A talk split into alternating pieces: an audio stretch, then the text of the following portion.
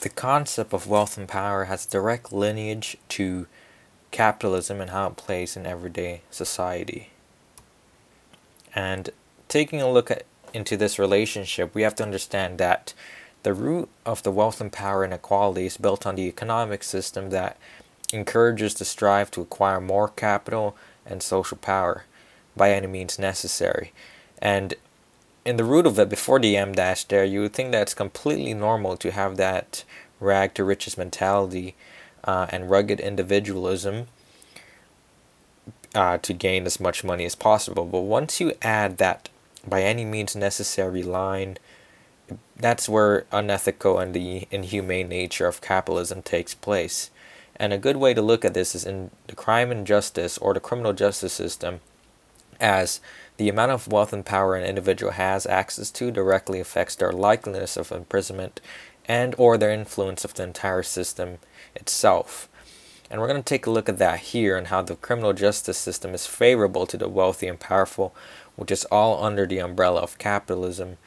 and you can see that the average US jail consists of 60% of people waiting trial because of their inability to pay bail, according to the Bureau of Justice statistics. And that is mind boggling because, the only, because about three out of every five pri- prisoners in jail are only there because they can't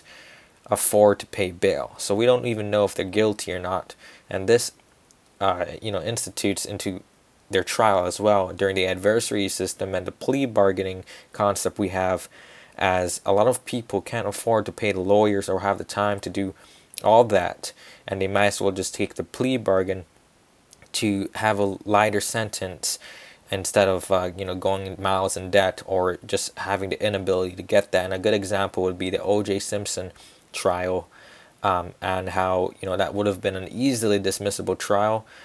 if it wasn't for uh, Simpson to gather his resources, the lawyers, the specialists to refute all the topics that were brought in the table during his trial. And, you know, you could also see in the crime index uh, that there are more targets for traditional street crime as opposed to the capitalist crimes like political, organized, or uh, white collar crimes in Wall Street. Um, and this affects, you know, how much access we as the average citizen have in the lawmaking process and how much special interests get mm, pushed forward there.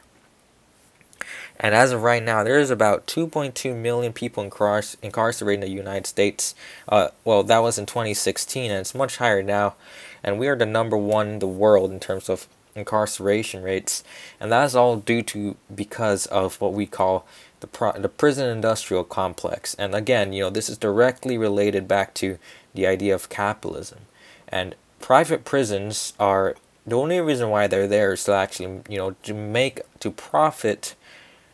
out of a broken system. And it's private companies contracted by the governments to operate prisons, also known as convict leasing, where we where these private companies use uh, inmates to build infrastructure to do their special interests, and I would call that another form of slavery which essentially is. And a good thing, a good example of this is in 2011, CoreCivic offered to buy prisons in 48 states with a 20-year contract as long as the prisons remained 90% full. Now, if that doesn't show any sort of corrupt capitalism ingrained in that, then I don't know what is. Um, and no one said it better other than Adam Gopnik, who uh, who's an American writer, and he mentioned that the interest of private prisons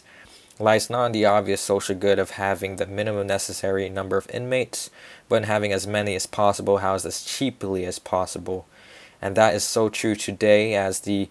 real nature of having this industry is to profitize out of the ongoing uh, bias towards profiling the average citizen as opposed to keeping the puppeteers in check back in you know the white collars and suits and ties.